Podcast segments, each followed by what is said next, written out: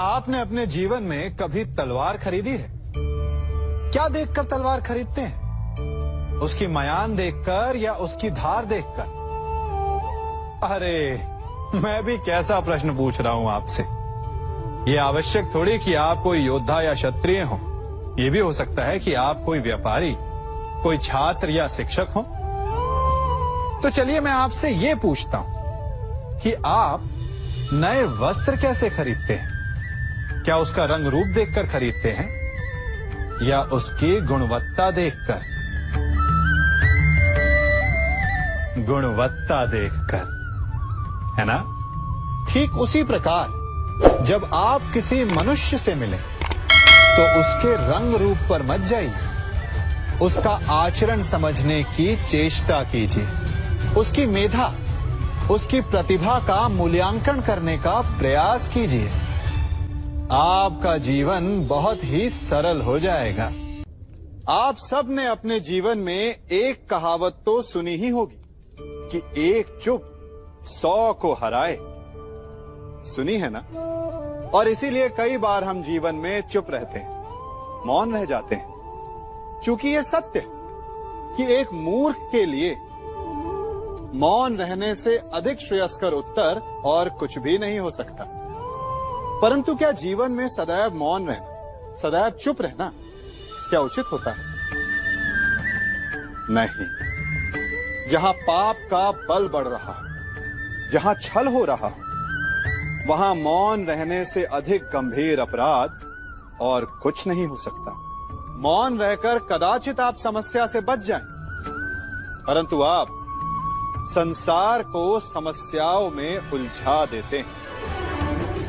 इतिहास साक्षी कि पापियों के उद्दंडता ने संसार को इतनी हानि नहीं पहुंचाई, जितना कि सज्जनों के मौन ने पहुंचाई।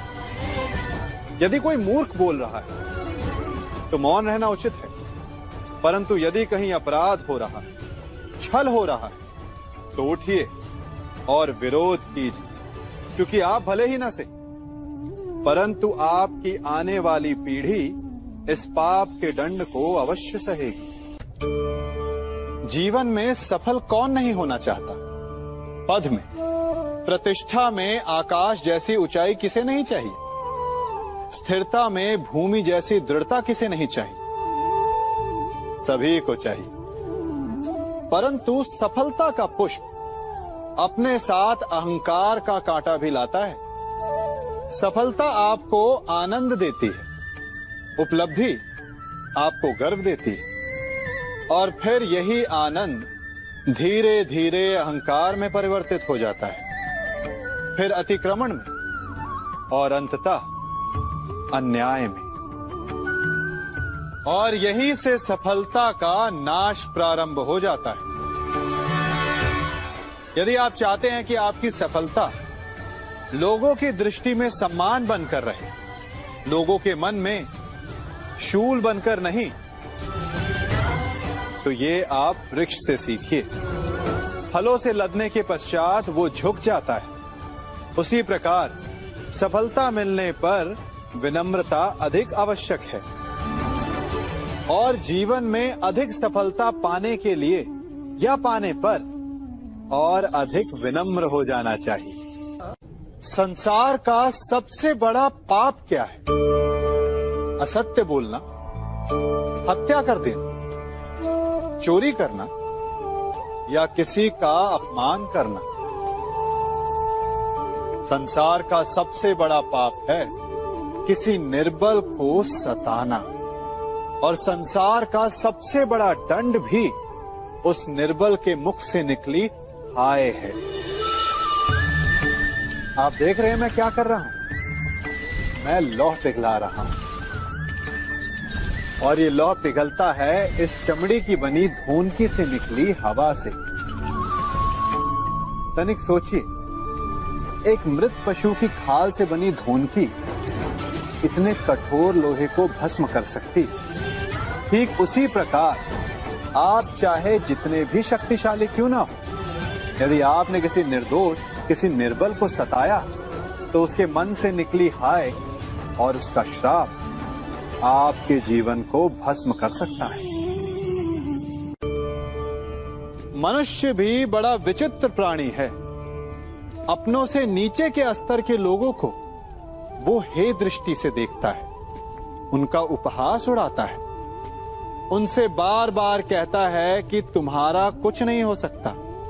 तुम भविष्य में कुछ नहीं कर पाओगे।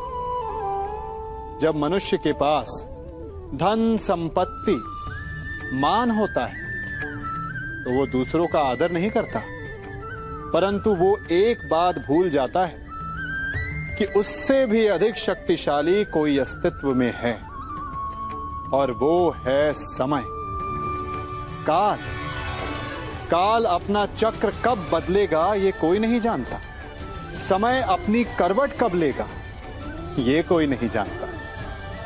कोयला भी समय के साथ साथ हीरे में परिवर्तित हो जाता है। इसलिए जीवन में कभी भी, किसी का भी उपहास नहीं उड़ाना चाहिए।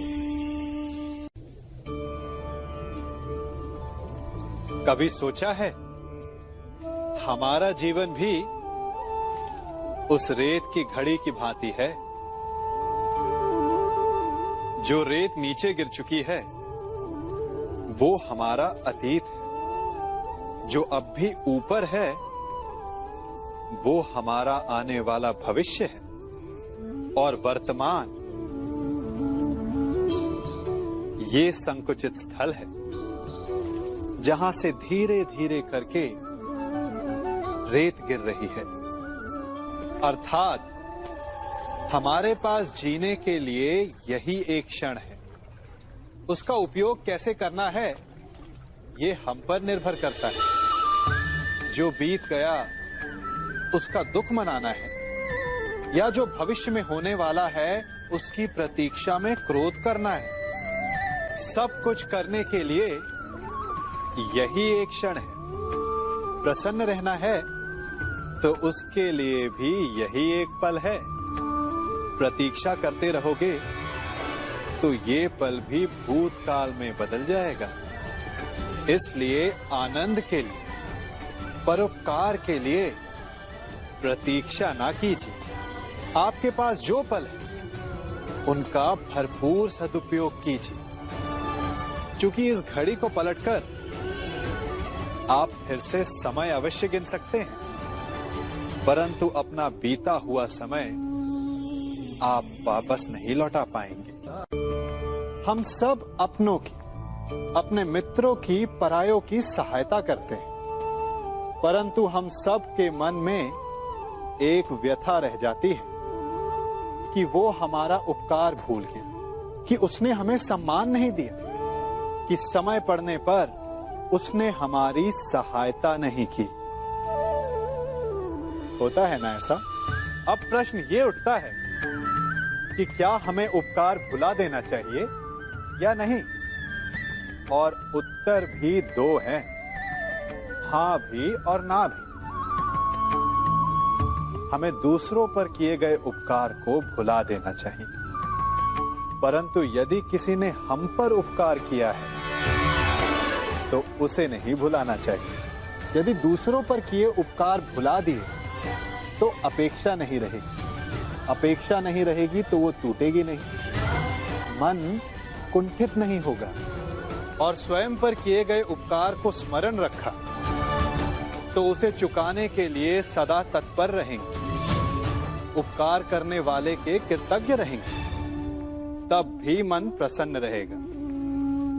और यदि हम सभी ऐसा करने लगे तो सबके मन को संतोष प्रत्येक मनुष्य सफलता पाने के लिए कार्य करता है। कुछ सफल होते हैं कुछ नहीं होते। और जो सफल नहीं होते, वो सदा अपनी असफलता का कारण या तो अपनी परिस्थितियों को बताते हैं, या अपने सहयोगियों को दोषी ठहराते हैं। परंतु क्या वास्तविकता में ऐसा ही होता है? क्या कोई परिस्थिति या कोई व्यक्ति किसी की असफलता का कारण बन सकते हैं? उत्तर हाँ भी है और ना भी। कैसे? आप इस तितली को देख रहे हैं? आपने एक मक्खी को भी देखा हो। प्रकृति ने दोनों को समान गुण दिए रस पान करने का। एक तितली फूलों पर जाकर उसका रस लेती, और इस अवस्था में नए फूल खिलने की व्यवस्था भी करती है। और मक्खी घाव पर बैठती। घाव को सड़ाती है और रोग भी फैलाती। यदि इसमें किसी बात का अंतर है तो केवल सोच का। यदि आप उचित मार्ग चुनेंगे तो आपको सफलता मिलेगी। आप में उत्साह बढ़ेगा। और यदि आप अनुचित मार्ग चुनेंगे तो आपको असफलता मिलेगी, निराशा मिलेगी। अब उचित मार्ग चुनना है या अनुचित मार्ग? ये निर्णय तो आप पर निर्भर करता है।